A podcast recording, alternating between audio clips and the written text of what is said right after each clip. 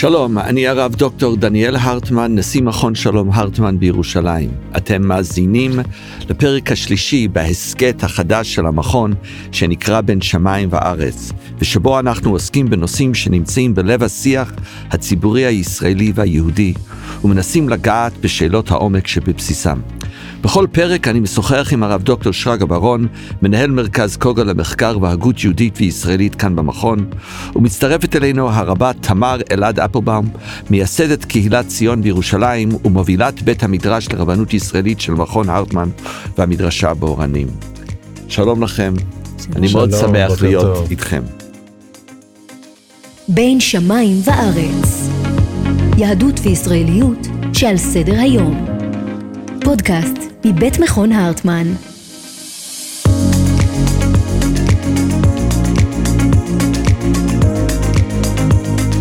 היום אנחנו לא נעסוק ב, ברגע רע, אני רוצה לחגוג רגע משמח, אולי אפילו מרגש. היום נעסוק בנפילת הממשלה בישראל, אבל הפוך על הפוך. לא בשאלה, אבל אל תדאגו, לא בשאלה מדוע היא נפלה, וגם לא בנפילה עצמה, אלא ברגע, ברגע של ההכרזה, זה הרגע המשמח על הנפילה. לא נעסוק במשבר ובמה לא עובד, אלא דווקא ברגע שאני מרגיש שהוא רגע מעורר השראה. אם נפילת הממשלה עצמה גרמה לי עצבות רבה, דווקא רגע ההכרזה על נפילתה מילא אותי בתקווה. משהו מיוחד קרה ברגע הזה שאפשר להתעלם ממנו משום שזה לא היה רגע שבו מישהו פגע או צעק או קרא למישהו בשם אלא ההפך. כשראש הממשלה נפתלי בנט הכריז על פירוק הממשלה ועל הליכה לבחירות הוא לא רק עמד במילתו והחל בהעברה מסודרת של מושכות ההנהגה אל יאיר לפיד.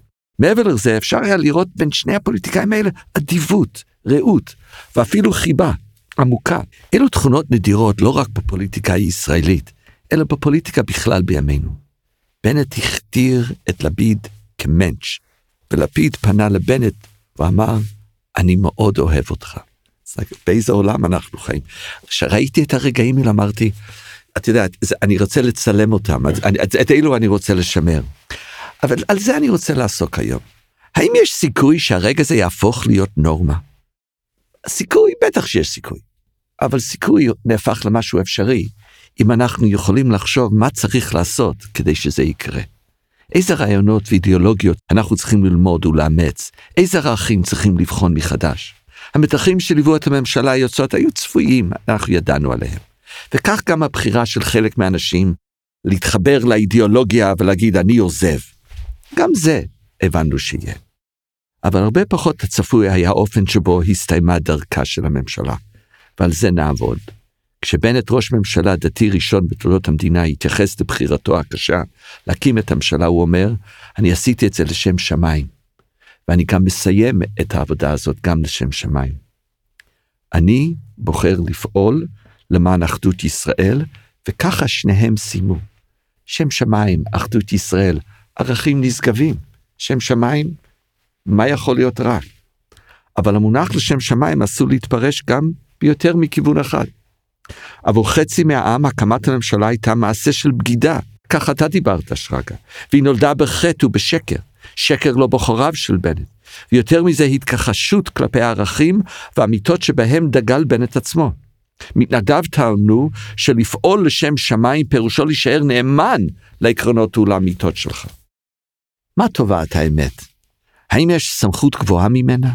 אילו תמורות אידיאולוגיות צריכות להתרחש כדי שהיסודות הערכיים של הקואליציה הזאת, אולי ורגע הסיום שלו, יהפכו לנורמה בישראל. שרגא, הרי אנחנו שלושתנו יכולים לדבר ולשכנע את עצמנו מכאן להודעה החדשה, ואפילו לרגש את עצמנו עד דמעות. אבל איך משפיעים? מה צריכים לעשות? הרי יש פה איזושהי תפיסה. איך עושים את ההבדל הזה? יש לך כיוון שרגא?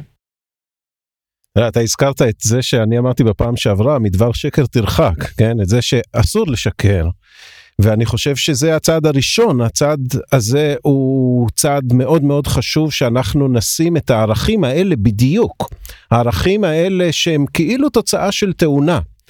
מפני שאתה הצגת את זה כל כך מרשים ויפה, יצרת את המסגרת. אתה אומר לנו בעצם, תשמעו, אנחנו לא תמיד צריכים להחליט בין אמת לשקר. אתה אומר, אנחנו אפילו לא תמיד מחליטים בין אמת לשלום.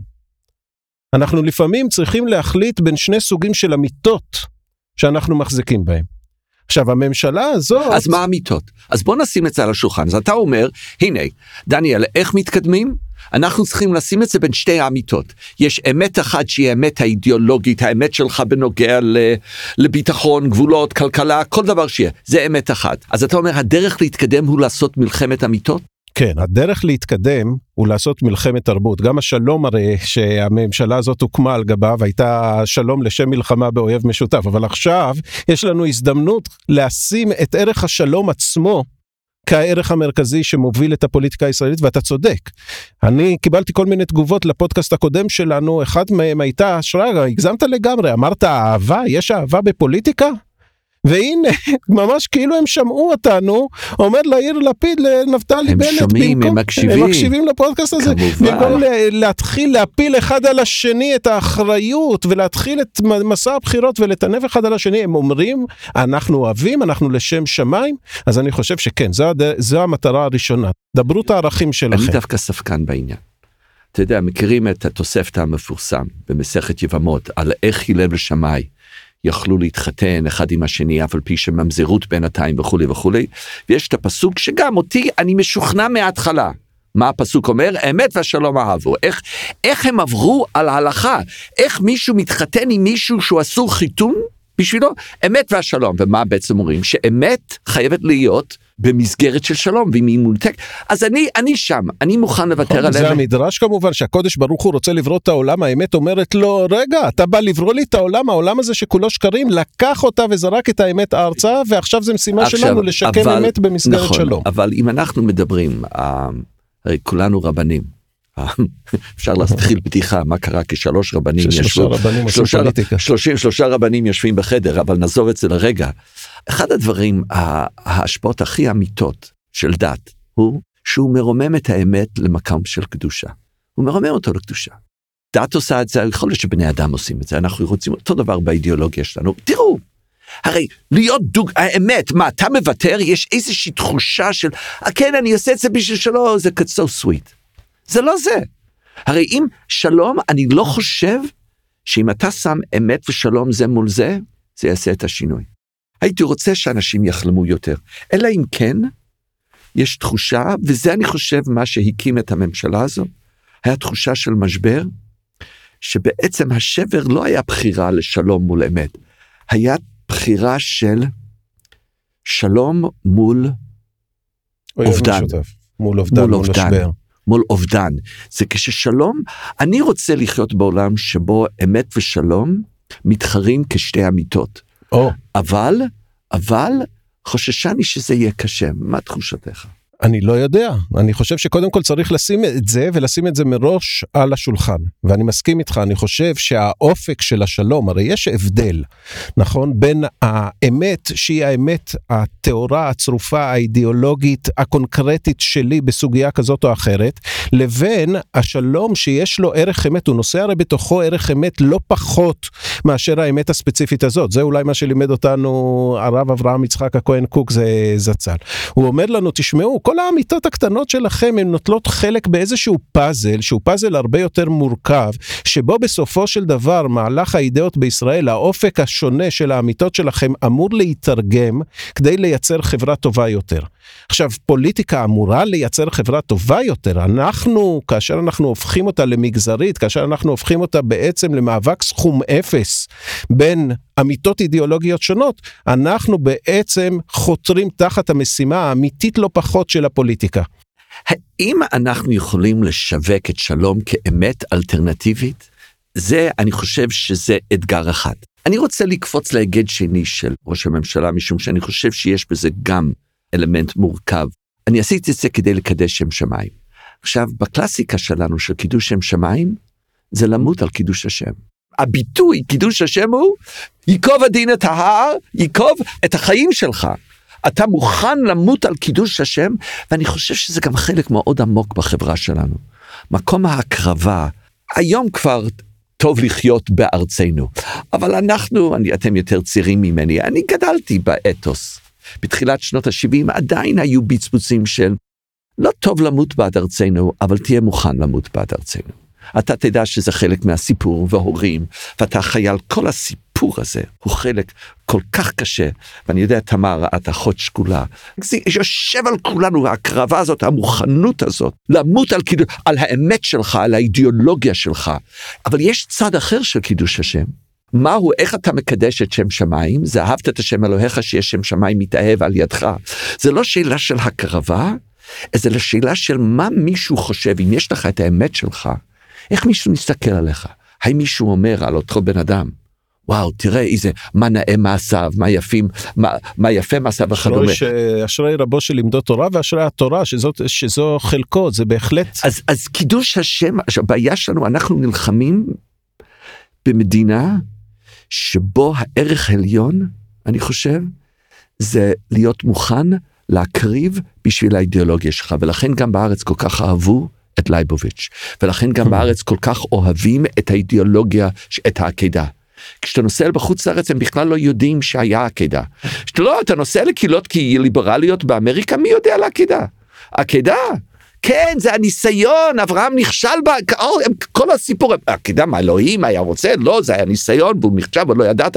פה? לא. היהודי אמיתי זה מישהו שמוכן להקריב הכל. וכשזה חלק מהותי מהשיח שלנו, אנחנו, המושג של שלום, זה, אתה יודע, זה כמו כולם אומרים, שנאת אחים, זה בלה בלה בלה, אתה יודע, אנחנו סביב תשעה באב, בסדר, שנאת חינם, מדברים, אבל בסוף אנחנו צריכים למצוא מתודולוגיות איך להתגבר על זה. ואיך להתגבר על זה לא רק אצל המשוכנעים, אצל הלא משוכנעים. והאם יש דרך אחרת משאנחנו מגיעים לבור, לתחתית האם זה רק אחרי שמישהו נהרג או משהו נורא?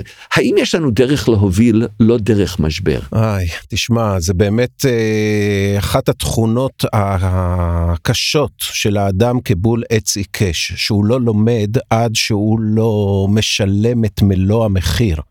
אנחנו מתרככים רק אחרי משברים ואחרי אסונות גדולים, וחלק מהמשימה החינוכית שלנו היא כן, היא להעדיף את קידוש שם השמיים, שכמו שאתה הצגת אותו לפי האלטרנטיבה השנייה, על פני ערך האמת המוחלטת, אבל לא במקום האמת המוחלטת. הרי ישנם שני סוגים של פילוסופיות של מוסר.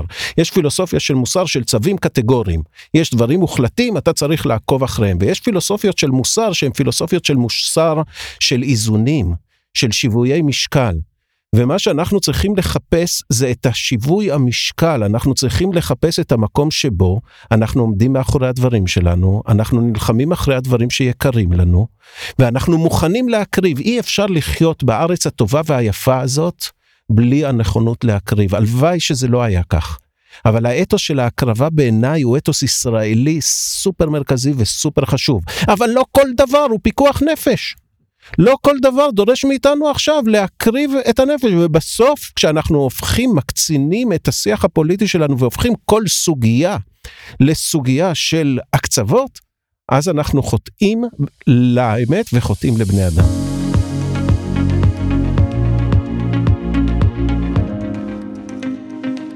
השבוע היה לי חוויה מאוד מאוד מרגשת. הרציתי לקבוצה של כמרים, או תלמידי לכמורה, מתוכנית באנג'ליקום של הוותיקן.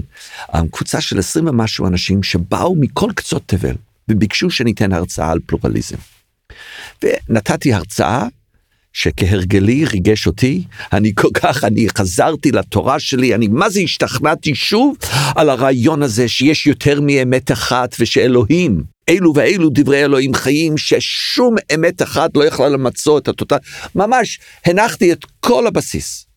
ואז מישהו הצביע ואמר לי, אמ, סליחה, אני מאוד התרגשתי גם מה, מההרצאה שלך, אבל הרגשתי שהיא מאוד אידיאלית מדי. אומר, אני גר בהודו, אני לא יכול להגיד לנוצרים, לקתולים שלי, באמצע ההינדואים וה, והמוסלמים שהם נלחמים, שכן, שאלו, שיש, שאלוהים אוהב יותר מדת אחת ויותר מאמת אחת. הוא אומר, זה לא היה, איך איך אני בכלל עושה את זה, אני לא יכול לדבר על זה. אז אמרתי לו, אחד, תודה, לימדתני. אתה יודע, אתה לפעמים שוכח איפה אתה נמצא, ויכול להיות שאנחנו לא כל כך רחוקים מהודו. אמרתי לו, אולי אתה יכול ללמד פלורליזם? אמרתי לו, אל תדבר. תהיה דוגמה לכך. תהיה דוגמה לכך. קסים. תהיה בן אדם, אל, אל תתן הרצאה על פלורליזם. תעשה. רק תעשה. זה בעצם מה שאביי אומר על מה זה אהבת השם אלוהיך שיש שם שמיים מתאהב בידך. אנשים אומרים מה נעים מעשיו של... כלומר, כשאנשים רואים אותך, אולי חלק מהתפקיד לקחת את הרגע הזה, שכולם עכשיו, אנחנו עכשיו, אנחנו רצים אחר כך, ואנחנו עכשיו מדברים על מה יהיה. היה רגע, היה שנה, היה משהו, אולי זה גם מודל, אולי דרך למדל את, או להדגים. וזו הדוגמה האישית שהם נתנו לנו במסיבת העיתונאים הזאת, שהייתה כל כך עצובה, אבל כל כך אופטימית מהבחינה הזאת שהם אומרים הניסוי לא נכשל. וכל משתתפי הקואליציה הזאת אומרים התחלנו בחולשה אנחנו גומרים בסוג של אמונה יותר עזה בדרך אני מסכים איתך שכך רק דרך הדוגמה האישית אפשר למדל אבל אסור לוותר גם על הרפלקסיה. אני איתך. עכשיו, האם היהדות יכולה לעזור לנו? האם בנקודה הזאת, מעבר לאמת ושלום, איזה עקרונות יש במסורת שלנו שאולי יכולים לחזק את הכיוון הזה? האם יש משהו שקופץ בשבילך שאומר, הנה זה... בעבורי זו התמצית של היהדות, נכון? אולי אפשר להגיד, לחזור מחדש למה שאמרו לי שהגזמתי, לאהבה, כן?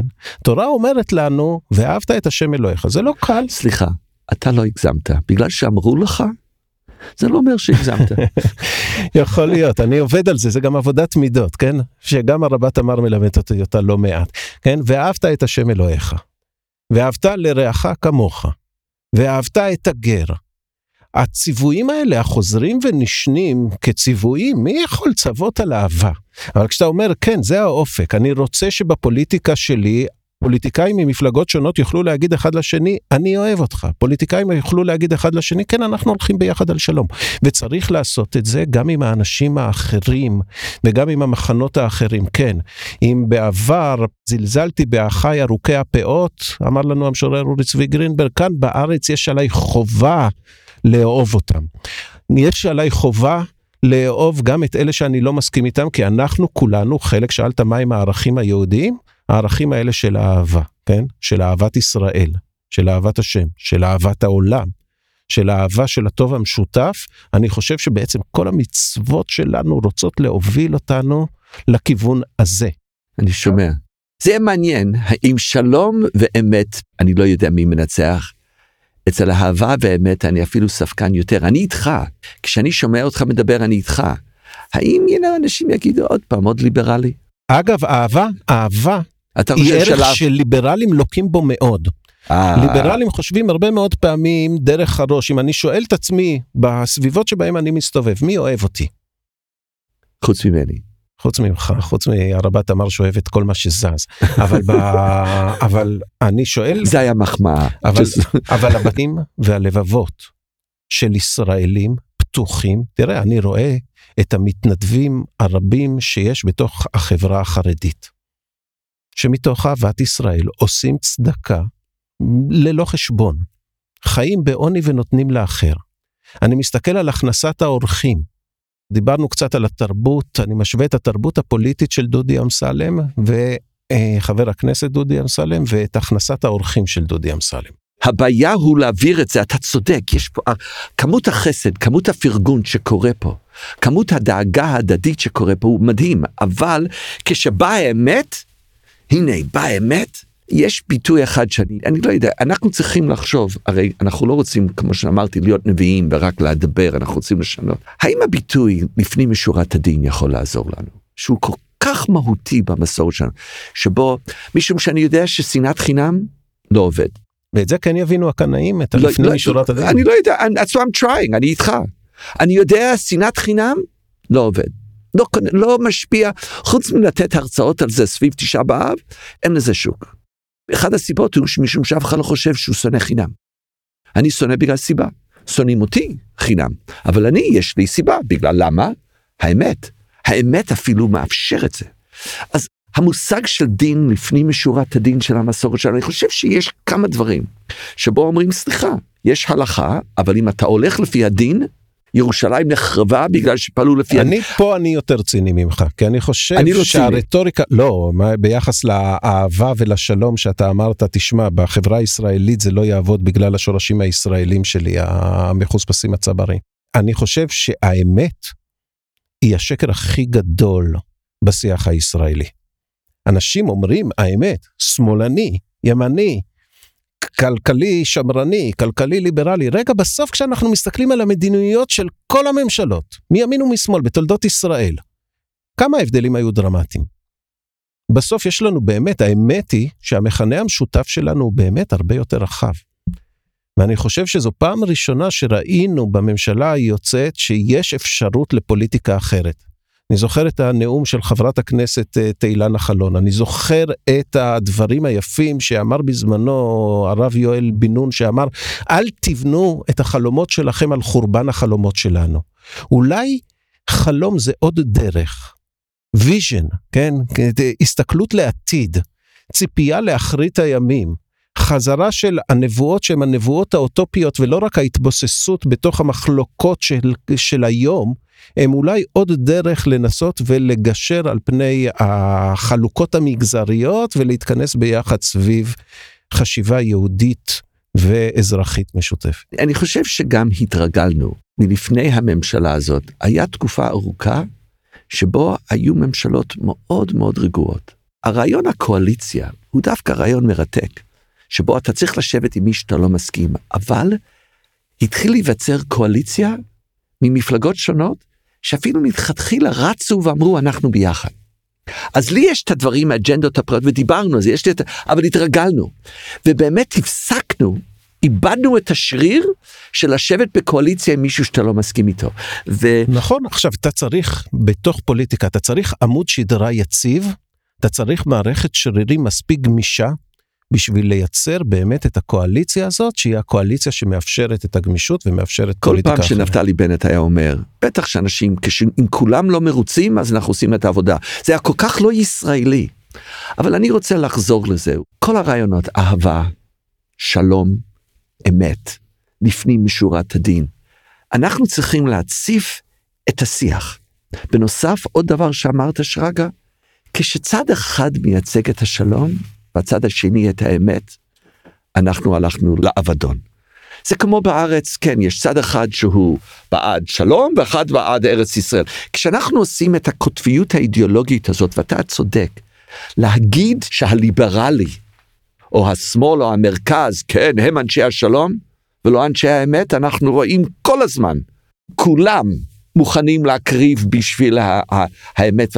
אם אנחנו מפסיקים לנסות לייחס קטגוריות לשבט או לעדה מסוימת, ושאנחנו נציף, נדבר, נדבר, נדבר, נבין שאף אחד לא שולט פה. ובנוסף, אני רוצה לחזור לכומר ההודי שהזכיר לי, שלדבר לא תמיד עובד, ואולי, אולי להדגים, ואולי דווקא דרך הפודקאסט, ודרך שכולנו נחזור לאותו רגע, נחגוג אותו. אפרופו הלהדגים, זה להדגים באמת חיים בחברה משותפת, כי חלק ממה שקורה לנו שאנחנו פתאום מתחילים לבנות לעצמנו שכונות אה, פרטיות, אה, קהילות של גם, מגזרים, בתי ספר שמייצגים אז, ממש אז ממש כל, אמת החבר... אידיאולוגית אז אחת. כל אנחנו חייבים שלנו. להיאבק על האינטגרציה כל ולהיאבק החברה על שלנו, השיח כל, הציבורי כל הפתוח. החברה שלנו היא מקוטב יותר מדי בצבעים ועדות. כשנחזור, הרבה תמר תצטרף אלינו.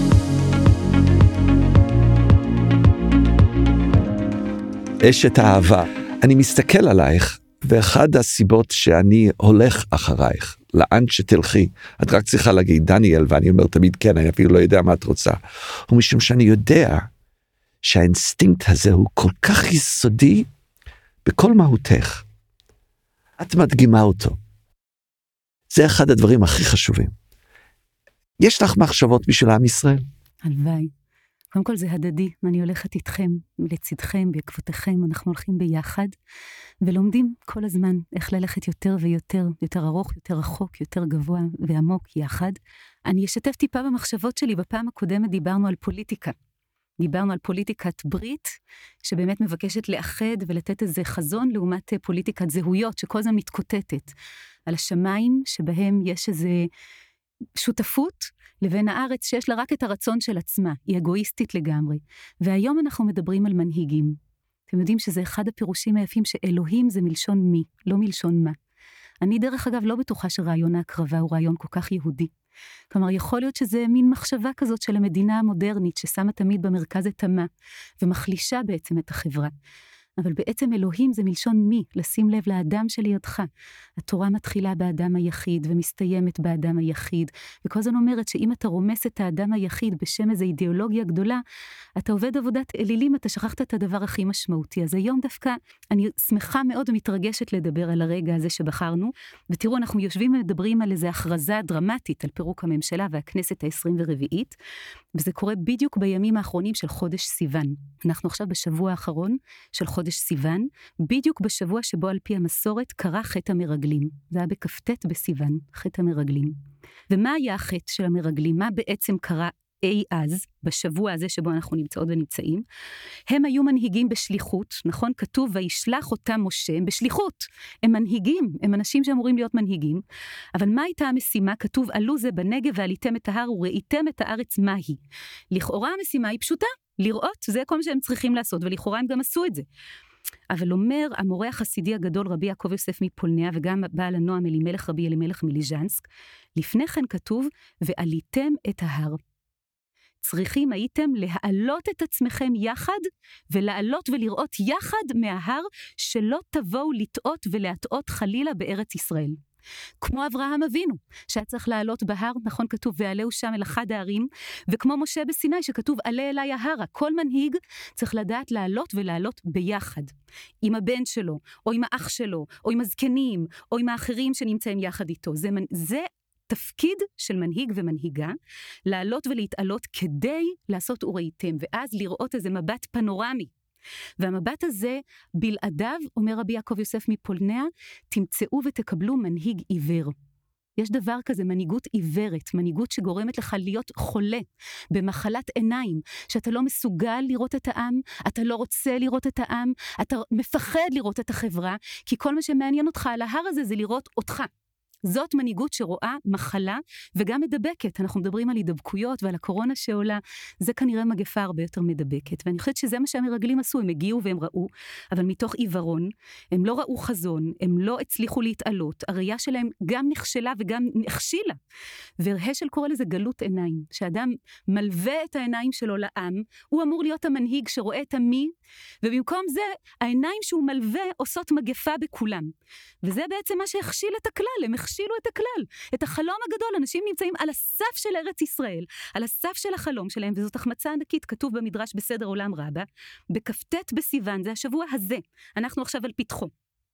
שלח משה מרגלים, ושבו מקץ ארבעים יום, ותשעה באב היה.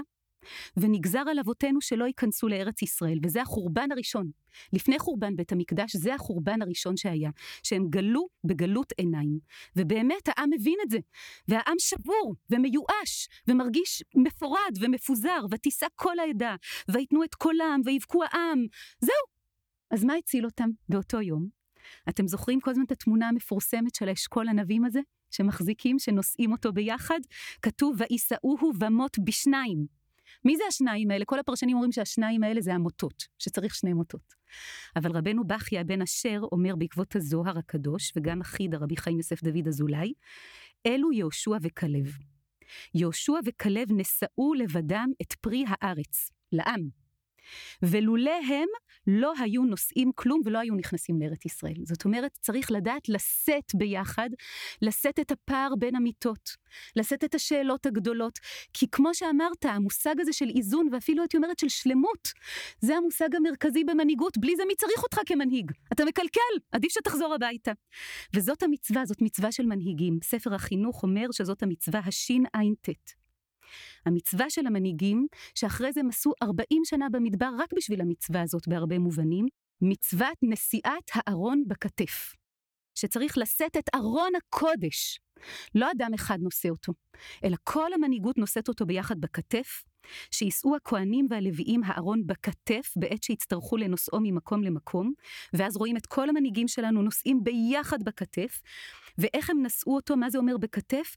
אסור היה להם להשתמש בעגלה, אסור היה להם להשתמש בבהמה, הם צריכים להחזיק את זה בעצמם, ומהלכים ופניהם לארון, הם כל הזמן מסתכלים על הדבר המרכזי, על הקודש, כמו שאמרת, על הקדושה, שלוקחת אותנו למקום המרכזי, לא אינטרס כזה, לא אינטרס אחר, והם גם צריכים להחזיק אותו ולהסתכל אחד על השני, פניהם זה אל זה. אחרת הם לא יצליחו, הם לא יצליחו לא לראות ולא להראות שום דבר. וזה מה שמנהיגים צריכים לעשות, הם צריכים לשאת ביחד את התמונה של הקודש, את המראה של החזון, את מה שרואים מראש ההר, וזאת הסיירת הכי חשובה שאני מכירה. זה מה שהם מלמדים דרך אגב בכל סיירת בארץ, שאני באמת מעריצה את כל החיילים ואת כל המפקדים והמפקדות שלנו. אחרת מה שיקרה זה נפילה, זה נפילה של ארון הקודש, והייתי אומרת המושגים שלנו זאת הפלה. תהיה לנו חס ושלום הפלה לאומית. ואנחנו לא נצליח להיות ולאחוז בקודש, שהוא היכולת של כולנו לחיות כאן ביחד, כל סוגי היהודים, כל סוגי הישראלים, כי הדבר הכי יקר שיש לנו, אם לא נישא אותו ביחד, לא נישא בכלל. אנחנו נפיל, אנחנו נפיל אותו ונפיל את כולנו. ודרך אגב, לכן בעל הכתונת פסים, רבי יעקב יוסף מפולניה, אומר שהדרך היחידה לעמוד מול שנא, זה נשוא, זה לשאת, במעשים. זה באמת לא בדיבורים, זה במעשים. צריך לראות תמונה של שני מנהיגים עומדים אחד עם השני ונושאים ביחד אחריות, ונושאים ביחד חזון, ונושאים ביחד תקווה ולא ייאוש. ומה יקרה אם לא? אני רוצה לקרוא לכם מתוך הנאום של הישא ברכה הרב יעקב שאול אלישר. שהוא אמר בט"ו בשבט 1893, כשהוא הוכתר להיות הראשון לציון, פה, בבית הכנסת רבן יוחנן בן זכאי, זה גם איפה שההורים שלי התחתנו, והוא אומר ככה, מוריי ורבותיי, אם יהיה חס וחלילה פירוד בין ישראל, חלילה, בהיות פירוד יעברו על כמה וכמה לאווים בתורה. לא תשנא את אחיך בלבביך, לא תלך רכיל בעמך, לא תיקום ולא תיטור, לא תעמוד על דם רעך, לא תחרוש, אל תחרוש על רעך רעה, ואגב פירוד יעברו על לא תעשוק, יעברו על לא תגזול, יעברו על לשון הרע וחנופה ושקר, ואיך נחזור זה אל זה? איך נחזור זה אל זה? התנאי האחד והוא העיקר שיהיו כולם באחווה. ספרדים, ספרדי, ספרדים, אשכנזי, עם מערבי, כולם כאחד, זה התנאי באחווה. ואני חושבת שזה מה שאנחנו ראינו השבוע. השבוע ראינו את יהושע וכלב של הזמן הזה. עומדים ביחד ונושאים את פרי הארץ, ואומרים, תראו מה אפשר לעשות במקום הזה. והנאום הזה ששמענו על פתח חודשים תמוז ואב, שהם חודשים של חורבן, של עם, של מדינה, של קודש, זה היה הנאום להחזיר את כולנו לסיירת. להחזיר את כולנו לסיירת של אנחנו ולא של אני. בנט ציטט את רחלי פרנקל שאמרה שבימים הכי קשים שלה היא קיבלה כוח מהיכולת שלנו לעמוד ביחד, לשאת ביחד את האהבה, את הערבות, את הכבוד, ההדדי, שזה תמיד אהבה וכבוד, אך טוב וחסד, אהבה וכבוד, זה לא רק אהבה. לשאת ביחד את כל זה, והוא אומר שזה משפט שלמה 2022, והבחירה שלו ושל יאיר לפיד, זה להיות האימא ששומרת על הילד גם במחיר אישי כבד. הוא אמר שזה המהלך הציוני הגדול ביותר שהם עשו בחייהם, כדי להחזיר את תרבות האנחנו. לתוך המנהיגות הישראלית כדי לעשות משהו גדול יותר, שנקרא אחדות ישראל, כדי שאנחנו נוכל לזכור, הוא אמר, אני רוצה שלישראלים יהיה זיכרון, שיהיה תמונה של העתיד. איך העתיד שלנו יכול להיראות. ואת כל זה הוא אומר בחודשים הללו, על פתח חודש תמוד, על פתח חודש אב, שאב זה תמיד מלשון איבה או אהבה. זה תלוי רק בנו, אם אב יהיה איבה, שנאה או אהבה, זה תלוי רק בנו אם אב יהיה תשעה באב, אם אנחנו הולכים תמיד אל תשעה באב, או שאנחנו הולכים אל ט"ו באב. זה תלוי בנו אם נצליח כבר לעשות את השבוע הזה, וללכת מבעד לתשעה באב, ולהגיע אל ט"ו באב. ויש לנו עכשיו תמונה של שני מנהיגים שנשאו את פרי הארץ, ואנחנו יכולים וצריכים ללכת בעקבותיהם. ולכן אני, אני רוצה לעשות תפילה. אני חושבת שהם התפללו השבוע. זאת הייתה מבחינתי תפילה. תפילה על העם הזה, על החברה הזאת. ואני רוצה להצטרף אליהם, ואני רוצה להגיד את זה במילים של רבי נחמן מברסלב. הוא אומר, ריבון כל העולמים, חוננו וזכנו לשאת אחדות ושלום. וכשאני רואה שני אנשים שהם הפכים ממש, והם הפכים, הם לא מאוד דומים כל כך, יש בהם הרבה הרבה דמיון.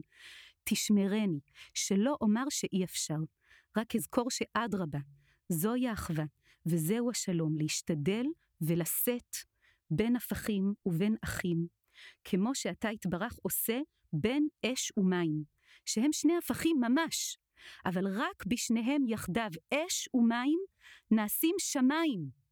ואז יש יראת שמיים, לומר שאפשר אש ומים יחדיו. ורחם נא על כל הדור הזה והעם הזה, והושיענו מן הצער, ומן השנאה, ומן האיבה, שחס וחלילה לא ננטוש זה את זה, ולא נתעלם זה מזה, ונהיה ערבים ונהיה דואגים ודואגות זה לזה. עושה שלום במרומיו, הוא ברחמיו יעשה שלום עלינו, כי עת צרה היא, ברוך השומע תפילה. אמן. שרגא, מחשבות לקראת הסוף האחרונות? תראי, את הכנסת לנו, הוספת לנו פה עוד שני ערכים. הערך האחד זה אנחנו, וזה כן ערך מאוד ישראלי. נכון. לחשוב על הביחד הזה. וזה יכול להוביל אותנו לחברה יותר מתחשבת. והדבר השני, לצד כל הדברים החיוביים שאנחנו אמרנו, את הרמת פה שורה בעקבות הראשון לציון יישא ברכה, שורה של לאווים. וחברה שאין לה לאווים, שאין לה טקט שאסור לעבור עליו, שאת מנית אותם אחד לאחד, את הלא תרצח ולא תנאף ולא תגנוב ולא תענה ברעך עד שקר, אל תשקרו, ולא תחמוד, חברה שאין לה לאווים, חברה שאיננה אחראית לציית לחוק, שאין לה את הקוד המוסכם, היא חברה שתמיד תחתור לתשעה באב. חברה שתדע לייצר את המסגרת. שהאהבה יעשה והכבוד הוא לא תעשה, ובלעדיו אי אפשר. האזנתם לבין שמיים וארץ, ההסכת החדש של מכון שלום הרטמן בירושלים, על הפקת הפודקאסט אחרי הצוות הדיגיטלי של המכון, בהובלת יובל פרידמן ודוקטור אורית אבנרי, העריכה בוצעה על ידי חברת פודקסטיקו. הפרק הבא יעלה בעוד שבועיים, אתם מוזמנים לעקוב אחרינו ביישומוני ההסכתים המובילים, ספוטיפיי, אייטונס ואחרים, אתם יכולים לדרג אותנו שם, וכמובן לשתף עם אנשים נוספים. אם תרצו לשמוע עוד על התכנים והפעילות שמקיים המכון, אתם מוזמנים ומוזמנות לבקר אותנו באתר heeb.hartman.org.il, נשמח גם לשמוע מה חשבתם על הנושא וניתן לכתוב לנו דרך האתר ברשתות החברתיות. הרב שרגא, הרבה תמר, כבוד ותענוג להיות איתכם. שתפילותיכם ותפילותינו לא רק, לא יעלו לשמיים. אנחנו צריכים שהתפילות האלו ייכנסו ללב של העם שלנו. תודה, תודה רבה לכם. תודה רבה, הרב דניאל, אמן.